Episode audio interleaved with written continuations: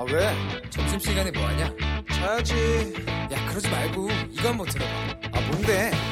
지금 당장 라디오를 켜봐. 나른한 오후 깨울 시사 토크쇼.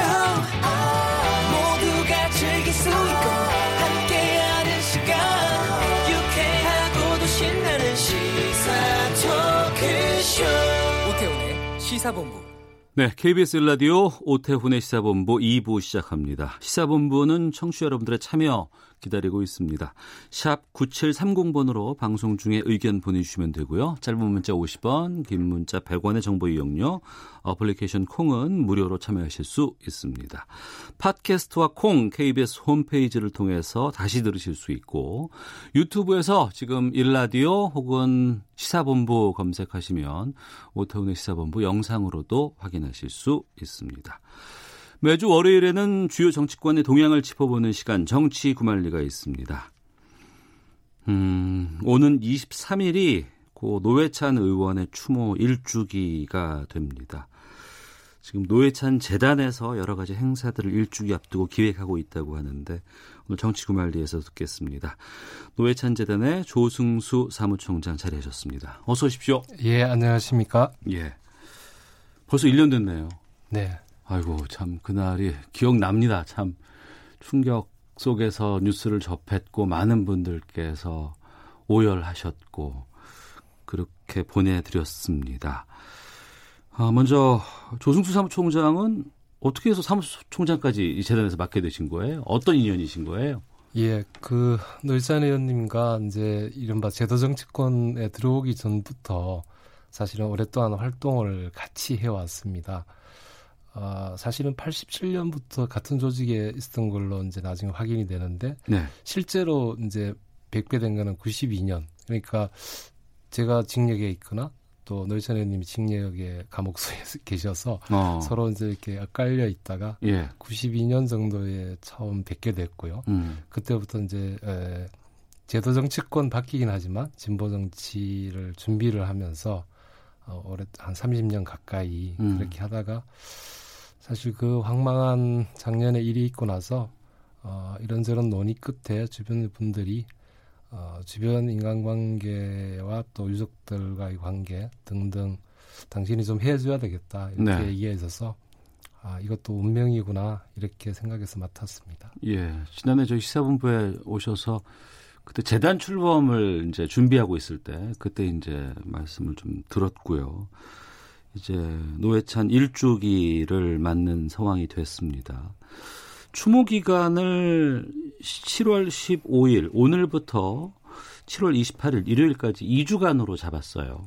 네, 어, 아시는 것처럼 어, 작년 음, 돌아가신 날짜가 7월 23일입니다. 네. 아, 그렇게 해서 앞뒤로 저희가 여러 행사들이 좀 늘어나다 보니까 음. 아, 2주기 동안 아, 추모 기간으로 설정을 해서 여러 행사들을 준비하고 있습니다. 예. 어떤 행사들 있는지 좀 소개해 주시죠. 네, 어, 일단 오늘부터 어, 저희 홈페이지에 에, 추모 기록관이라고 해서 네. 어, 고인이 남기신 여러 자료들 약 저희가 4천여 점이 되던데요. 이 부분을 일단 홈페이지에 디지털화해서 홈페이지 게재를 합니다. 그리고 어, 내일은 어, 추모 학설제가 국회에서 열리는데요. 내일 2시에 국회의원회관에서 여러 정당들이 함께 예, 추모 학술제를 진행을 하고요. 그다음 음, 내일 16일부터 28일까지는 어, 전태일 기념관에서 네. 어, 추모 미술전이 또 어, 같이 열립니다. 음. 모레는 오프닝 행사가 있고요. 그리고 20일 날 어, 오는 토요일에는 어, 추모 시기 마석 모란공원 묘역에서 있습니다. 이날은 묘비 제막식과 더불어서 또 어, 간단한 추모식도 함께 진행될 텐데요. 어, 이날 오후에는 이제 추모 문화 공연이 고대 인천 기념관에서 오후 4시에 있습니다. 특히 일부에는 어, 노회찬상 수상식이 예, 열리게 되어 있습니다. 아, 노회찬 상 수상식이 있어요? 네, 그렇습니다. 어. 어떤 분이 받으시는지는 아직 공개 안 되고요.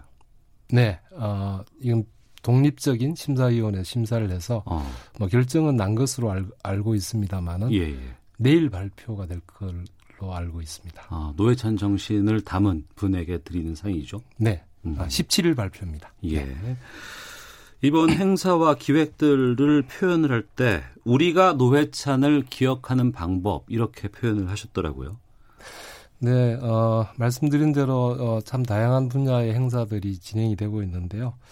어, 노회찬 의원님을 그리워하는 어, 학계에 계신 학자나 혹은 예술가 또 일반 시민들에게 이르기까지 어, 다양하게 저희 재단에서 기획한 행사도 있지만 이분들께서 직접 어, 이런 행사들에 대해서 제안을 해주시고 음. 또 저희가 준비를 했기 때문에 결국은 어, 다양한 영역에 계신 시민 모든 분들의 자신만의 방법으로 노회찬을 기억하는 방법이 될 것이다 이번 행사는 네. 네, 그런 의미에서 그런 표현을 했습니다. 예. 뭐 누가 남긴 유산을 가지고 이 사업을 하는 것도 아니고요. 뭐가 있었겠습니까, 정말. 네, 어, 노회찬을 기억하는 많은 분들께서 십시일반 뭐 여러 가지 정성을 보태고 힘을 모으고 해서 여러 가지 지금 사업들을 하고 계시는 것으로 알고 있는데 이번에 뭐 발간하는 그리운 사람 노회찬이라는 추모집도 다 크라우드 펀딩 같은 형태로 조달이 됐다면서요? 네 그렇습니다. 저희가 사실 어, 이 크라우드 펀딩을 하는 어, 영역에서 보통은 이제 전기나 평전과는 달리 추모집은 출판 시장에서 크게 이렇게 인기가 없는 영역입니다. 네. 어, 정식 출판도 물론 검토를 했지만 어, 저희는 뭐 서가나 창고에 이렇게 꽂혀 있는 책으로 되는 것은 원치 않기 때문에 네. 이 크라우드 펀딩을 하면 본인들이 이제 구, 직접 구매 의사를 밝히고 예, 예. 예, 또 결제를 예약을 해주시기 때문에 후원자들과 직접 소통할 수 있는 음. 그런 장점이 있습니다.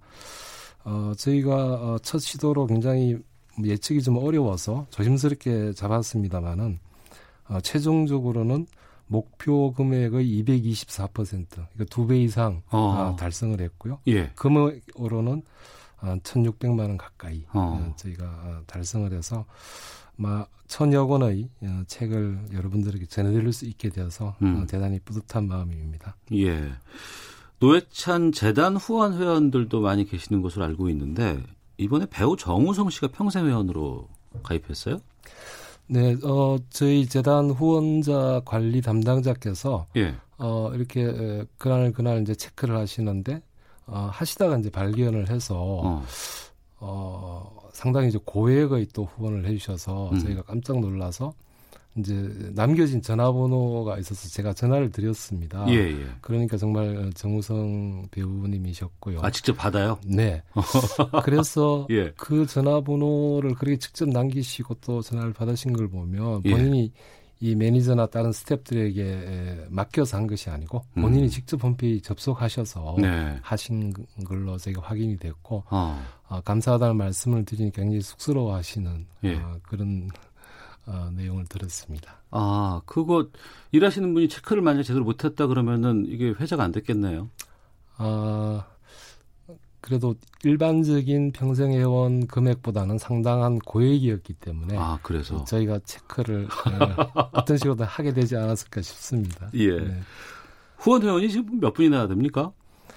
어, 제가 오늘 오전까지 확인을 해봤는데요. 예. 어, 약 5,400명. 어. 어, 저희가 최근에 이제 이주기 추모 행사 등을 저희가 홍보를 하고 또 언론에 이렇게 어, 출연을 하고 해서 최근 한 5일 사이에 한 예. 600여 명이 예, 가입을 해주셔서 아니, 지난번에 재단 네. 출범하실 때 제가 말씀 나눌 때는 해 가기 전에 한 만 명 넘기겠다고 하셨는데 절반밖에 안 됐어요? 예 사실 아직은 어, 저희가 목표한 바대로 하지 못해서 음. 어, 송구한 마음이고요. 예. 어, 이번 일주기 행사를 계기로 저희가 어. 더 분발을 하겠습니다. 예. 재단 상황은 어때요, 지금? 어, 사실 뭐 쉽지만은 않습니다. 그 어, 저희가 일단 장기적으로는 뭐 정치학교 이런 것도 해야 되는데 네. 저희 사무실이 뭐한 15평 굉장히 협소합니다. 교육 공간도 없고 아이고, 예, 예. 어, 어떤 회의하러 한 두 팀이 오면 이 공간이 없어서 어, 제 조그만 방도 같이 이제 내줘야 되는 이런 음. 상황이 돼서 마침 이제 또 월세 부담도 크고 해서 저희가 네. 전세로 옮기려고 어. 지금 준비를 하는데요. 조금 준비한 저희 이 전세 금액이 좀 부족해서 예. 조금 어려움은 겪고 있습니다. 어, 청취자 유튜브를 통해서 보고 계시는 김사연님께서 모란공원에서 열리는 추모제 시간은 몇 시인가요? 알려주세요 하셨는데 제가 직접 알려드릴게요.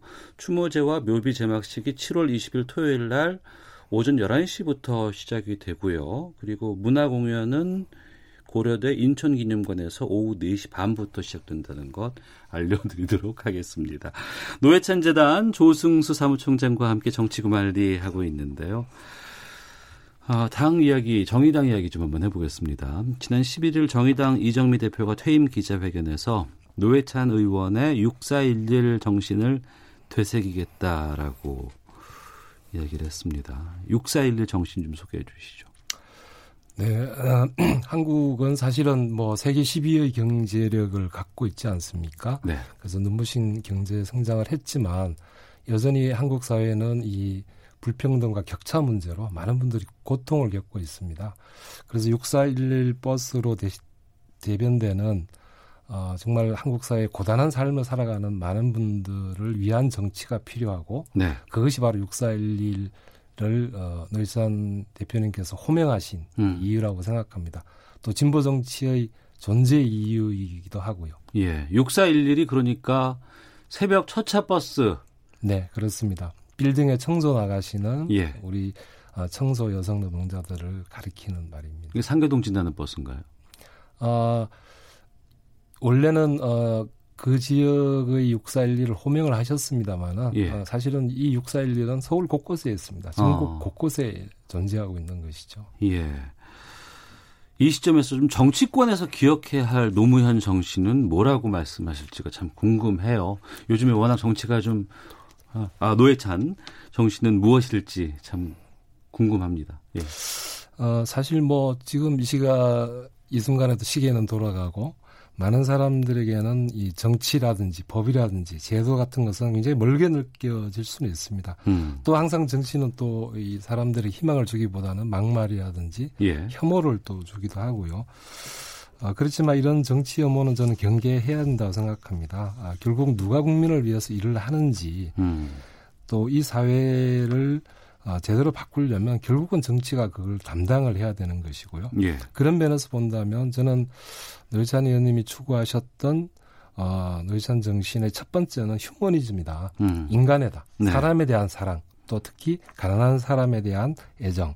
이것이 가장 중요하고요. 두 번째는 어, 이른바 요즘 우리 국회에도 굉장히 막말 정치들이 난무하고 있는데 품격이 저는 중요하다고 생각합니다. 네. 노전 의원님은 그 이른바 사이다 발언 이런 것도 하셨지만 전반적으로 모든 말씀 자체가 굉장히 풍자적이고 해학적이고 음. 또 어, 이 비속어라든지 막말을 하시지 않는 우리 정치의 품격을 한 단계 은으로 어, 승화시켜 주신 분이다 이렇게 생각합니다.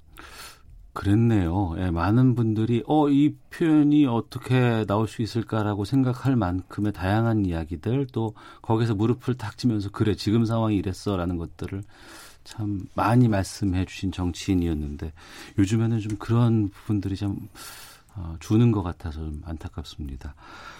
노회찬 의원 하면 또 떠오르는 게 이제 의원직 발탁까지 박탈까지 당했던 그 삼성 엑스파일 사건이 있습니다. 그때로 돌아가면 노회찬 의원은 똑같은 결정을 할 것이다 이렇게 말을 했었다면서요? 네, 어, 임기를 시작하신 지 이제 불과 1년도 채지 않아서 2013년에 어, 삼성 엑스파일 사건으로 이제 어, 은직을 박탈당하셨는데요. 사실 그때 에, 굉장히 억울한 판결이었죠. 그때 그 기자회견에서 이런 비유를 하셨습니다. 어, 칼을 든 강도를 보고 강도야라고 소리를 쳤는데 경찰이 강도는 잡지 않고 소리친 사람만 소란죄로 어, 잡아간 모양이다. 음. 이렇게 얘기를 하신 거죠. 어, 그만큼 굉장히 어, 노유찬 의원님에게도 억울한 사건일 뿐더러 한국 정치사에서도 굉장히 오점이라고 저는 생각합니다. 네. 근데 황교안 대표 변호하는 과정에서 자유한국당의 정점식 의원이 이 사건을 또다시 거론했다고 하는데 그건 어떤 내용이에요? 네, 지난주 7월 8일 월요일 날 예. 어, 윤석열 어, 검찰총장 후보자 인사청문회가 있었지 않습니까? 예. 그 자리에서 삼성 엑스파일과 황교안 대표의 관련성 얘기들이 여야에 공방을 하다가 예. 자유한국당 정점식 의원께서 어, 노회찬 의원은 삼성 엑스파일 뜻값 명 뜻값 검사들의 명단을 어, 발표했다가 명예훼손죄로 어. 유죄를 선고받았다 이렇게 얘기를 하셨습니다. 예. 아, 그건 명백히 사실관계가 다른 음. 내용이었죠. 예. 어, 말하자면 어, 노회찬 의원님은 명예훼손죄로도 사실 이제 그 어, 고소가 되시긴 했지만 그 부분은 재판에서 무죄를 선고받았고요. 예. 어, 결국 문제가 되었던 법은 통신비밀보호법이라는 것인데 음. 사실 이 통신비밀보호법도 어, 정말 어처구니 없는 것이 어, 보도자료를 출력을 해서 기자들에게 돌리면 그것은 국회의원의 면책특권 안에 들어가는 것이고 예. 어, 국회의원이 자신의 홈페이지에 그 내용을 게재하면 음. 어, 이것은 유죄다 이렇게 지금 판결을 한 것이거든요. 참으로 이해가 안 되는 그 보도 자료를 종이로 뿌리면 죄가 안 되고 면책이 되고 그것을 홈페이지에다가 올리면 죄가 된다. 네, 2013년 당시에 우리나라 국민 3,200만 명 이상이 스마트폰을 쓰고 있었는데요. 예. 말하자면 국회의원의 면책 특권의 범위를 정한 것은 굉장히 오래전 수십 년 전의 기준인데 음. 그때는 SNS 혹은 온라인이라는 개념이 없다 보니까 네. 이것이 시대상을 반영하지 못한 음. 낡은 법이었던 것이죠. 네. 네, 그런 낡은 법으로 어, 그런 유죄 판결을 받으셨습니다. 음. 그랬군요. 그리고 나서 한동안 또 정치인으로 활동도 제대로 못 하셨잖아요. 네, 뭐 어, 현직은 아니셨지만 또 수많은 강연, 또 시민들 만나고 또 여러 비정규직 노동자들 투쟁하는 곳에 가서 함께 하시고 어, 국회에 있느냐 안, 안 있냐가 노회찬 의원님의 어떤 어, 실천이 달라지는 건 아니었던 것 같습니다. 음. 한동안 권영길, 강기갑으로 대표되는 진보 정치인들이 있었습니다. 그 이후로 오랫동안은 뭐 지금도 그렇고요. 노회찬, 심상정으로 대표되는 한국 사회 진보 정치인이 있다고 봐야 할 것 같습니다. 지난 주말에 심상정 의원이 정의당의 내년 총선을 이끌 새 당 대표로 선출이 됐습니다. 그리고 첫 일정이 노회찬 의원 묘역 참배였어요. 네, 어, 제 어, 오전 9시에 어, 마성 모란 공원에 묘역에 참배하러 오셨고요. 저도 그 자리에서 어, 같이 인사를 드렸는데요. 어, 어쨌든 어, 심지어 많은 분들이 노회찬, 심상정 두 분이 부부, 부부가 아닌가 이런 얘기를 하실 정도로 예. 아주 어, 특별한 관계이셨죠. 또 어, 묘소 앞에서 어, 노예님께 당선 소식과 더불어 어, 그런 소감을 말씀을 해주셨는데요. 어, 잘 하시리라고 생각합니다. 네. 2303님께서 정말 보고 싶은 얼굴 중 한 분이 노회찬 의원이네요. 하회탈처럼 웃으시던 인자한 얼굴이 생각납니다. 그리운 노회찬 의원님 보고 싶어요 라고 의견 보내주셨습니다. 심상정 대표가 이제는 범 여권이 아니라면서 연일 독자 노선 지금 강조하고 있는 상황입니다. 이 부분은 어떻게 보십니까? 네, 재단의 입장에서 뭐 정치적인 응답을 하는 것은 적절치는 않습니다만, 예, 전 의원으로서. 네, 어, 진보의 존재 이유는 또 진보 그 자체의 어, 독자적인 영역이 저는 분명히 존재한다고 생각합니다. 때론 음. 연대하고 같이 손을 잡기도 하지만 독자적인 영역을 지키는 것도 굉장히 중요한 일이라고 생각합니다. 네. 지금 노회찬 의원께서 활동을 하셨다 그러면 어떤 일들을 펼치셨을 것 같으세요? 어, 아마도 뭐 지금 어, 국회에 여러 현안이 되고 있는 사법 개혁 문제라든지 또 어, 지금 계속 몇 달째 공전하고 있는 어, 연동형 비례대표제에 의한 정치 개혁 네. 문제. 사실은 이 정치 개혁과 관련한 연동형 비례대표제 도입을 위해서라면 정말 악마에게 영혼을 팔 수 있다 이런 표현도 하실 정도로 아, 어, 굉장히 오랫동안 어, 공을 들인 분야인데요. 아직은 아직도 역시 성과가 나지 않아서 굉장히 답답하고 음. 어, 노예님 계셨더라면 조금 더 적극적으로 추진되지 않았을까 하는 그런 아쉬움이 있습니다. 예. 가시고 난 길을 추억하고 많은 분들께서 함께 기억하자며 지금 재단의 사무총장을 맡고 계십니다. 일주일가 다 됐는데 고 노회찬 의원에게 한 말씀 하실 수 있는 시간을 좀 드릴게요. 어떨까요? 네, 어, 아직은 참 이런 얘기가 쉽지는 않은데요. 예. 어, 대신 어, 노현님이 안 계시는 음, 오늘 어, 많은 분들이 노현님의 부재를 그리워하고 또 안타까워하고 어, 또 스스로를 마음을 다잡아보는 분들이 많이 계시다는 그 말씀 전해드리고 싶습니다. 예. 그리고 아직도 노회찬 의원을 그리워하고 기억하고 있는 많은 분들이 계십니다. 그분들께도 좀 말씀해 주시죠. 네, 어, 저희 노회찬 재단이 이렇게 어, 나름 역할을 할 수 있게 된 것은 그런 많은 분들의 도움과 또 마음이 있었기 때문에 예, 가능했다고 생각합니다.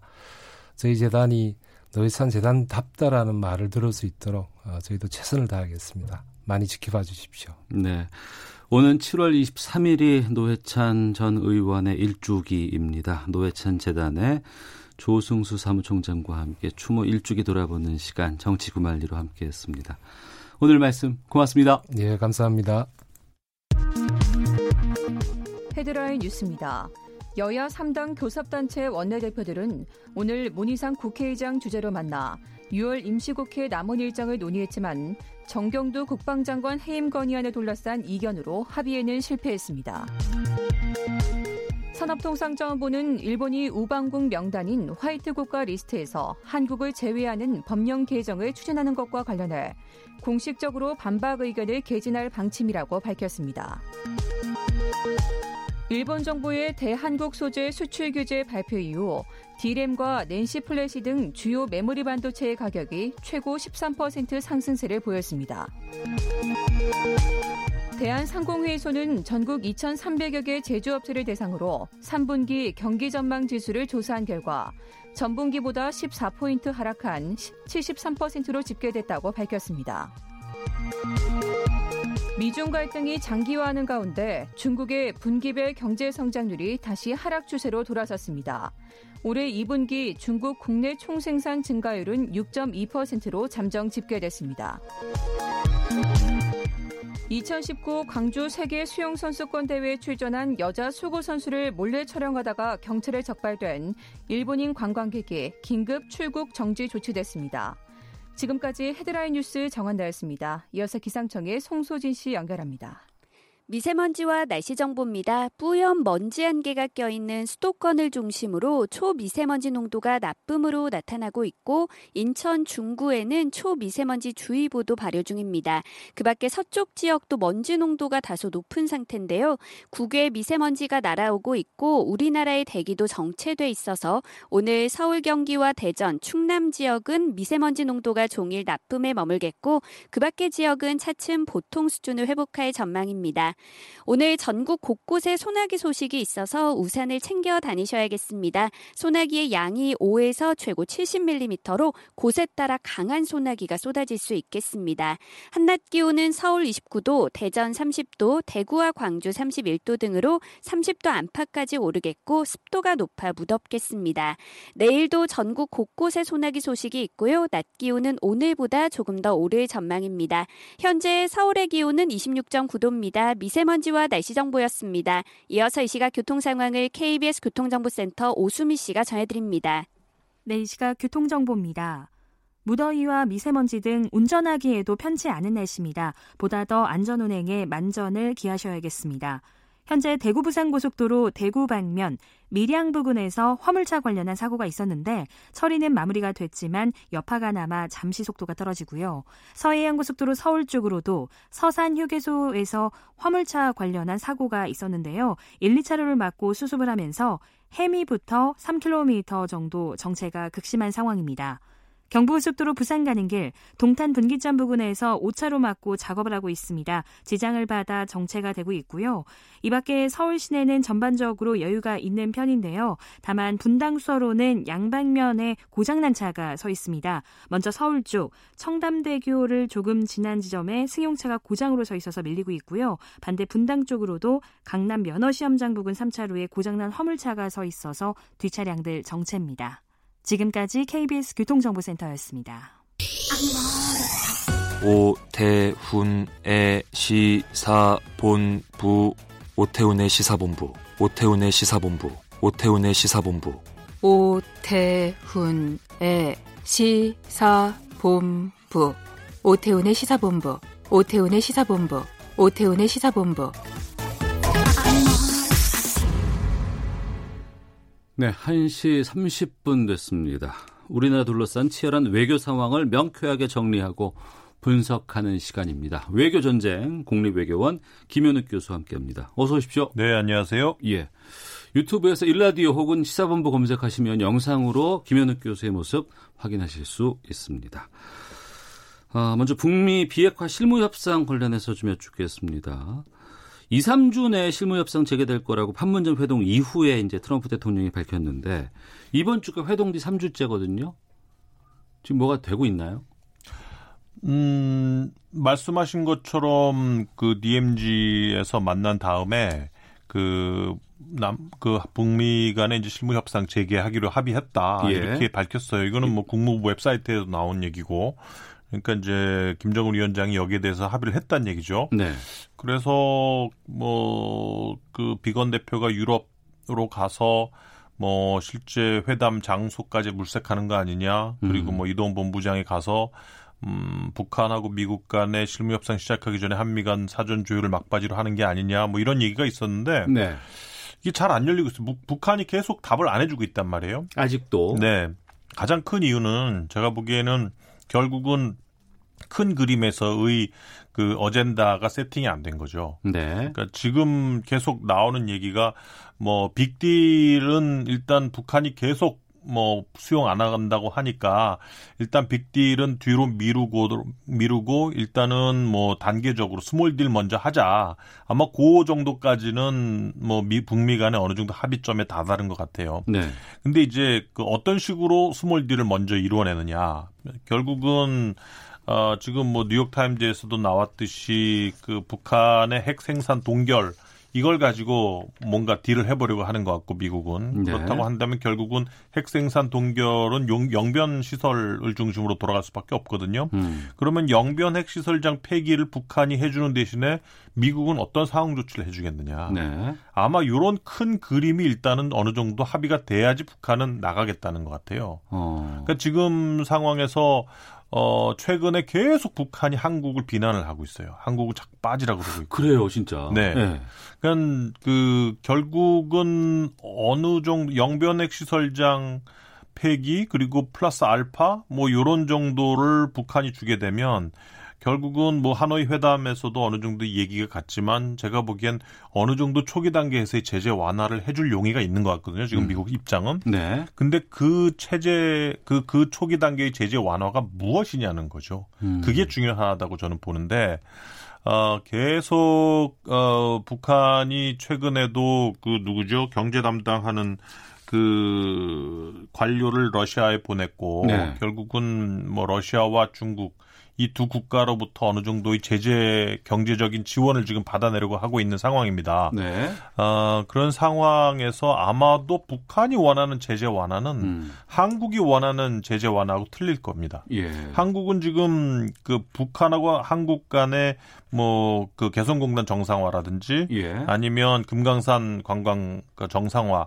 이러한 제재를 먼저 풀어달라. 아. 그래서 초기 단계 제재 완화 조치가 남북한 간의 경제 협력으로 바로 이어질 수 있는 그것이어야 한다라고 저는 보거든요. 예. 그게 지금 한국의 입장이라고 보는데 과연 그게 북한의 입장하고 같을까? 아. 북한은 아마도 뭔가 그 경제 제재 완화 조치를 통해서 러시아와 중국으로부터 직접적인 경제 지원을 받을 수 있는 그러한 제재 완화 조치를 원할 겁니다. 음. 그렇다고 한다면 이거는 뭐 개성공단이나 금강산 관광 정상화가 아닌 다른 조치여야 하는 거죠. 즉 유엔 안보리 제재 결의안과 아 맞아 떨어지는 어느 정도 일부분의 유엔 안보리 제재 결의안 아 제재 조치 완화를 북한은 원하는 것이 아니냐. 네. 아마 그런 상황이기 때문에 북한 입장에서 미국과의 실무 협상에 아직 답도 안 해주고 있고 한편으로는 한국 정부를 계속 비난하고 한국 빠져라라고 얘기하는 것이 결국은 그 부분 음. 즉 북한이 원하는 제재 완화는 한국이 원하는 제재 완화가 아닐 것이다. 그 네. 부분에서 북한하고 미국 간에 아직까지는 합일점에 이르지 못한 거 아니냐 이렇게 생각을 합니다. 근데 그 판문점 깜짝 만남 전이었다 그러면은 충분히 이해가 될 것 같습니다만 그동안 항상 그랬잖아요. 바텀업이 안 된다. 북한은 특수성 때문에 그래서 톱다운이 필요한 것이고 그것을 그래서 남북미가 같이 만난 거 아니겠습니까? 근데 그 이후에 거기서 일정 정도가 이루어진 약속이 갑자기 지금 진척이 안 된다는 건 김정은 위원장의 뜻인 건지 아니면 뭐 중간에 어떤 과정에서의 문제가 된 건지 거기에 대한 궁금증이 좀 있거든요. 그러니까 지금 이게 그 북한과 미국과 중국, 한국의 입장이 다 틀려요. 예.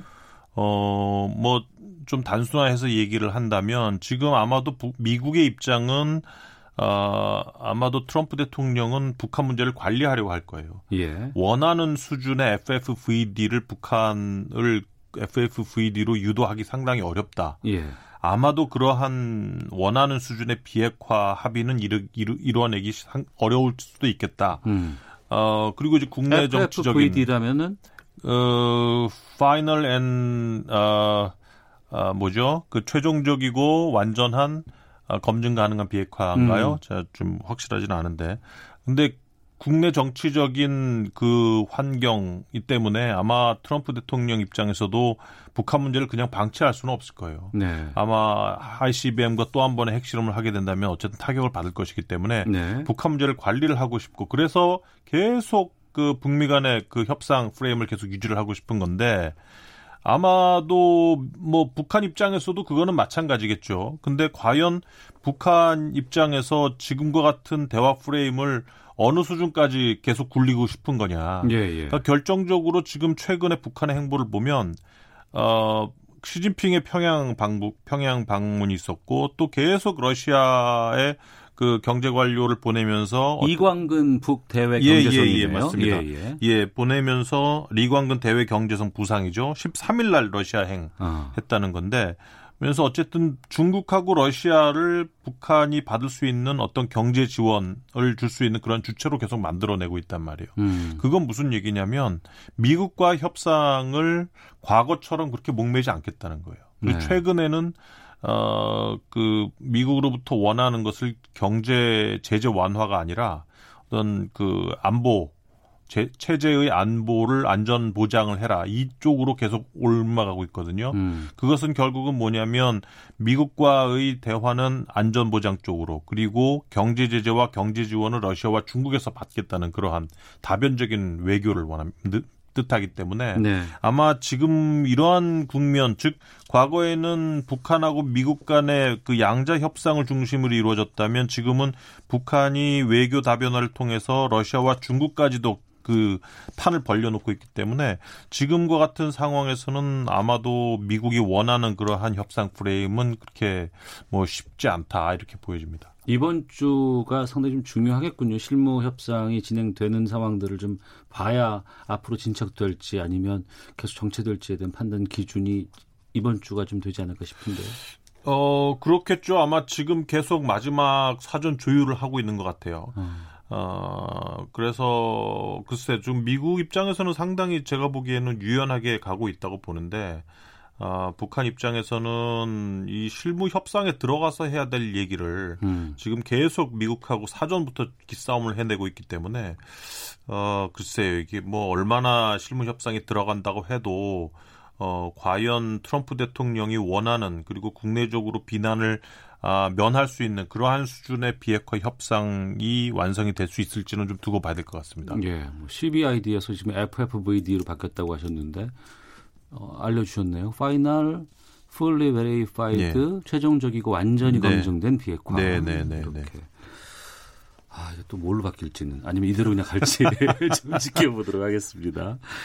자, 국립외교원 김현욱 교수와 함께 외교 전쟁하고 있는데요. 일본 쪽 좀 짚어보겠습니다. 지난 12일 열린 한국 한일 양국 간 실무 회의에서 접점을 찾지 못했고 이 야, 양자 협의 그 테이블 네, 네. 사진 보셨어요?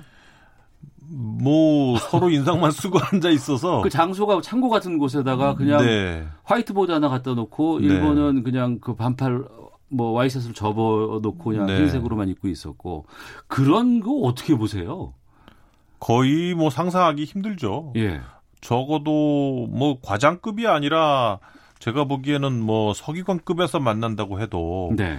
어, 격식이 있는 그러한 회의장에서 만나서 얘기를 하고 상의를 하게 되는데, 음. 뭐 장소부터 황당했고, 예. 거기 그 화이트보드에 붙어 있는 그 내용도 협의, 사전, 뭐 서, 로 간의 상호 협의가 아니라 설명회. 설명회 라고 붙어 있고, 예. 뭐 한쪽 구석에는 의자들이 쫙 쌓여 있고, 그러니까요. 그래서 뭐 이걸 도대체 왜 한다 그랬는지 아예 차라리 하기 싫으면 안 한다 그랬으면 더 어. 깨끗했을 텐데 예, 예. 한다 그래 놓고선 뭐 이런 장소와 이러한 그, 그 상황에서 그 협상을 시작을 한다는 것 자체가 음. 참그 일본의 외교가 좋게 말하면 섬세하고 네. 나쁘게 말하면 참 뭐라 그럴까 쪼잔하다 음. 이렇게 말씀드리고 싶네요. 앞서 그감이 알고 싶다 정선섭 대표는 일본스럽다라는 표현을 쓰셨더라고요. 예, 예. 참 게다가 더 나가서 최근에는 지금 화이트리스트 백색 국가에서 지금 우리를 제외하는 추가 경제 보복을 하겠다. 이게 뭐 기정사실화 되는 건지는 모르겠습니다만 이건 어떻게 보십니까? 이 처음에 어 이런 식으로 여기까지 올 줄은 저는 몰랐어요. 근데 네. 참 재밌었던 게 뭐냐면 제가 올해 몇 월이죠? 4월이었나? 4월이었나? 제가 그 잘 아는 일본 학자를 만나서 얘기를 해봤는데 네. 이번은 틀리다. 음. 이런 얘기를 해요. 그러니까 뭐가 과- 틀려요? 그러니까 이제 과거의 한일 간의 갈등은 뭐 역사 문제라든지 위안부 문제라든지 이런 것 때문에 불거졌고 어. 뭐 또 이렇게 정치인의 어떤 어, 막, 막말이라든지 뭐 이러한 걸 통해서 불거졌기 때문에 예. 어, 보수적인 일본 내 정치인들이 이 문제를 정치적으로 활용하고 계속해서 한국의 잘못이라고 탓할 때 일본 국민들은 여기에 동조하지 않고 동의하지 않는 국민들이 많았다는 거예요. 예. 근데 이번 상황은 결국은 한국이 대법원에서 배상 판결을 내려버렸기 때문에 예. 일본 국민들 입장에서 봤을 때 예. 어? 이거는 다- 과거와는 다르네. 어. 법적으로 완전히 이렇게 최종적인 판결을 내버리면 한일 관계 완전히 망가지자는 얘기잖아. 라고 인식을 하기 시작을 했고 예. 즉 과거처럼 이거 정치적으로 문제가 불거진 게 아니라 한국에서 대법원 최종 판결을 통해서 한일 관계를 이렇게 못을 박아 버렸기 때문에 네. 이번 사건은 명백하게 한국 정부가 책임이 있다라고 보는 일본 국민들이 많다는 거예요. 일본 국민들의 네. 상당수가 실제 실제 여론 조사를 보면 뭐 한 50% 이상, 56%, 58% 정도가 이번 아베 정부의 이런 그 수출 규제 강화 조치에 대해서 찬성하는 그 일본 국민들이 마- 나오거든요. 네. 그래서 지금 일본 국민들의 입장이 이렇게 바뀌었기 때문에 음. 아마도 이것을 그 등에 업고 아베 정부는 과거와는 다른 더 강한 대한국 정책이 나올 가능성이 높다라고 그 친구가 얘기를 해줬습니다. 그래서 네. 아마 좀 다르다. 네네네. 어. 그래서 어떻게 될지 모르겠지만 지금까지 하는 행동을 보면 어쨌든 미국의 중재 노력이라든지 뭐 이런 것도 뭐 들은 채도 안 하고 계속 한국의 강경 조치를 취하고 있는 건 사실이네요. 어, 방금 그 말씀하셨는데 미국의 중재 역할을 우리는 좀 기대를 걸고 있고요. 또 이번에 김현종 어, 국가안보실 2차장이 여기에 대한 대응 논리 때문에 미국 방문하고 3박 4일 만에 왔습니다. 유의미한 상황은 저희가 지금 본것 같다라고 얘기를 하고 있는데 일본의 중재 역할에 대해서 일본이 모른 채예요.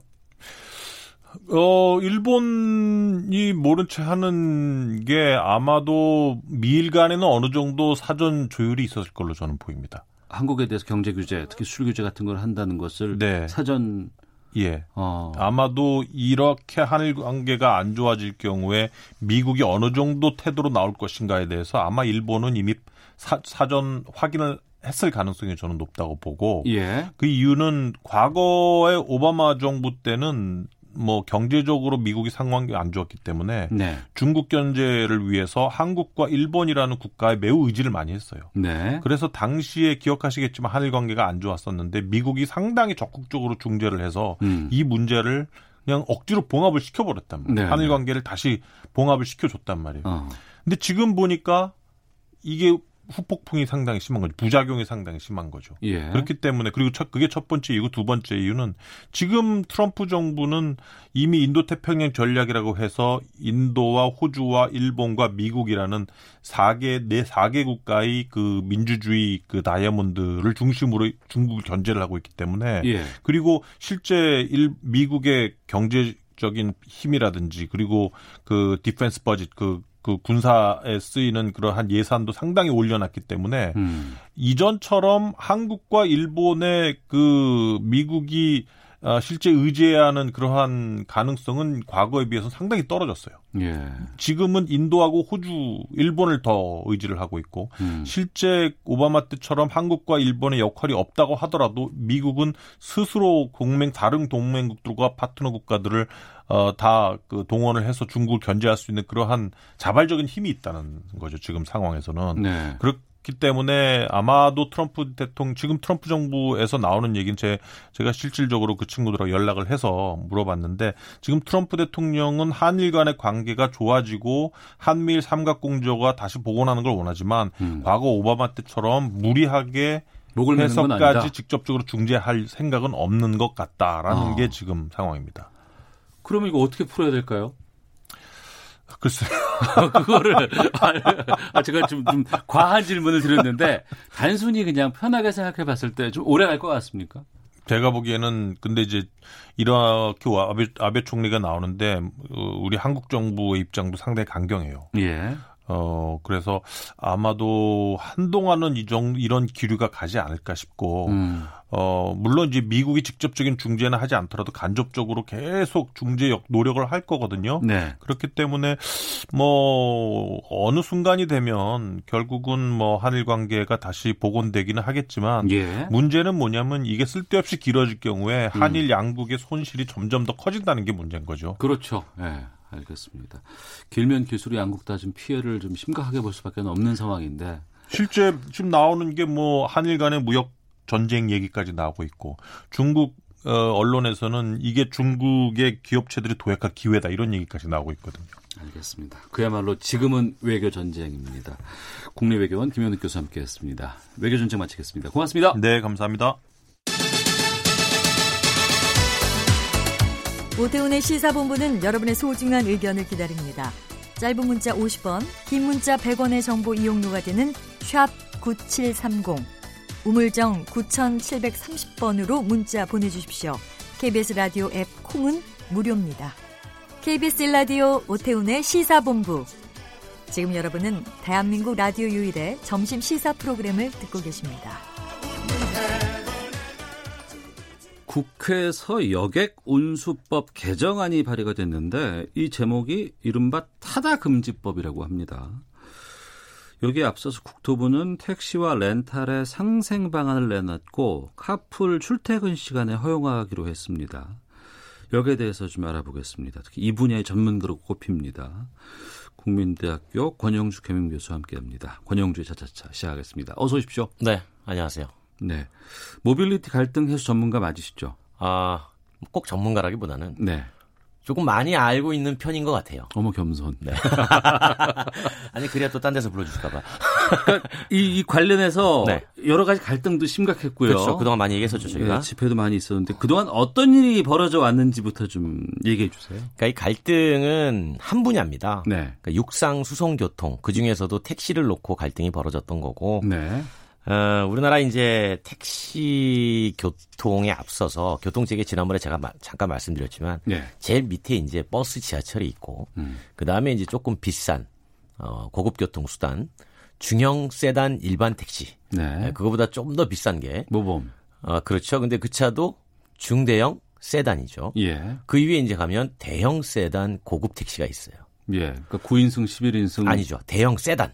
아, 대형 세단. 네네네. 네네. 그러니까 이렇게 지금 체계가 돼 있는 건데 음. 이제 이랬다가 이제 카풀 같은 경우는 쉽게 말하면 일반 중형 택시 요금보다 조금 저렴하게 모든 자가용이 영업을 할 수 있도록 열자였던 거거든요. 네. 그러니까 이거를 택시가 반대해서 지난번에 이제 어, 카풀은 논란이 일단락 됐죠. 음. 이제 그런 다음에 등장한 게 이제 11인승 미니밴 네네. 그러니까 렌탈 택시가 등장을 해서 어디를 이제 치고 들어가냐면 어, 모범 세단 택시보다는 싸고 일반 세단 중형 택시보다는 비싼 곳에 네. 덩치 큰 11인승이 저도 택시합니다라고 들어간 겁니다. 그러니까 우버나 이런 게 안 되니까 그렇죠. 틈새를 공략한 거 아니에요? 그렇죠. 그게 예, 이제 예. 우리가 최근에 모든 국민들이 많이 알고 계시는 아, 렌탈 알선 음, 그 이제 시행령을 가지고 들어갔던 거고요. 그러니까 이번에 이제 그 부분까지 정부가 정리를 한 겁니다. 어떻게 정리가 됐어요? 기본적으로 정부의 원칙은 뭐냐면 지금 돈을 받고 사람을 이동시켜주는 유상운송 사업자에 동원된 자, 승용차 숫자가 네. 전국에 약 한 27만 대 정도 되는데 예. 더 이상 늘리지 않겠다는 겁니다. 음. 이 지금 27만 대가 대부분 다 면허를 받고 운송하는 운송사업자가 운행하는 택시에 해당이 되겠죠. 네. 더 이상 그 숫자는 늘리지 않겠다는 게 확고한 방침입니다. 택시 증차 없다. 네. 네.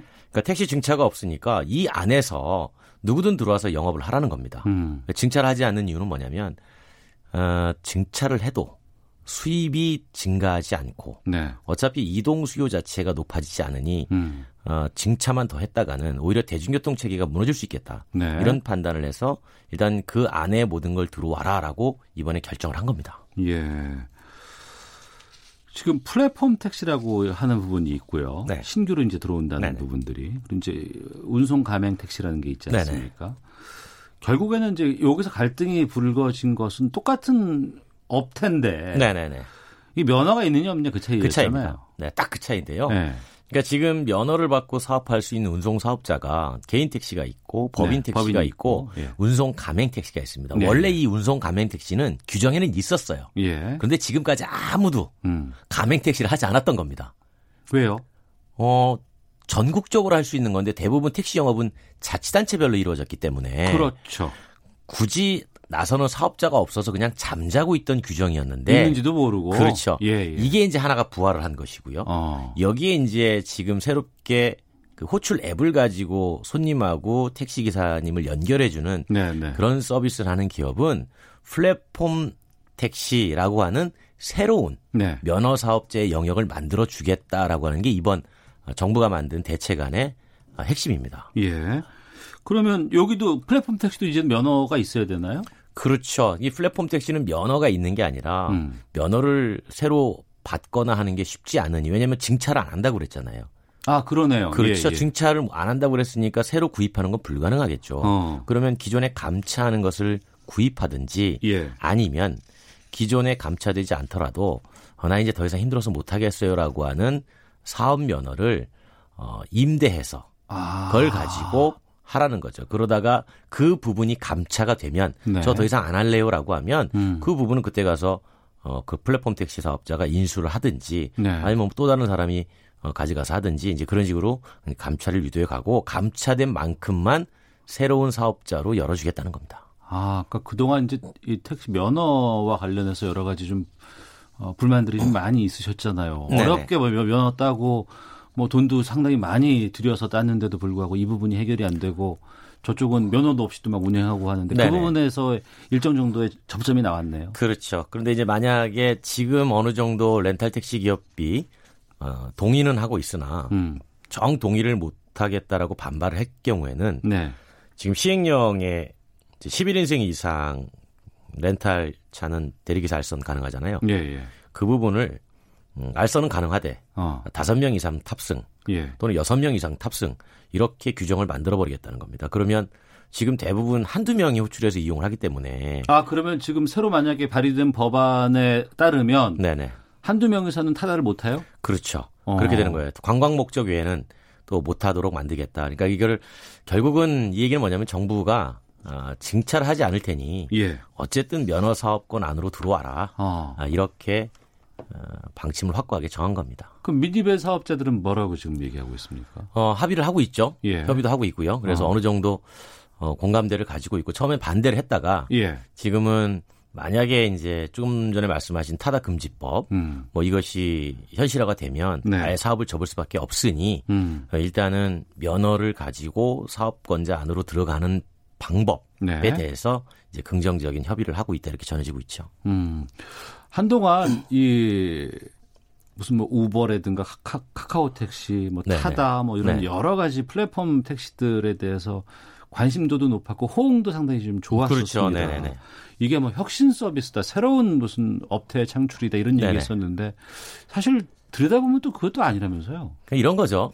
그 사실 저도 마찬가지고 네. 오태훈 아나운서도 마찬가지고 국민들이 좋아하는 건 어, 덩치 크고 편안한 차에 음. 어, 요금 저렴하게 예. 태워주면 택시처럼 태워주면 네. 제일 좋은 거죠. 또 안전하고 그러면. 그렇죠. 예. 예. 네, 그런데 이제 그게 현실적으로 공급자 입장에서는 가능한 사업은 아니라는 겁니다. 음. 그러니까 쉽게 보면 지금 호출 앱으로 렌탈 택시 하는 기업도 네. 적자액이 상당히 커요. 어. 운송 원가라는 게 딱 세 가지거든요. 예.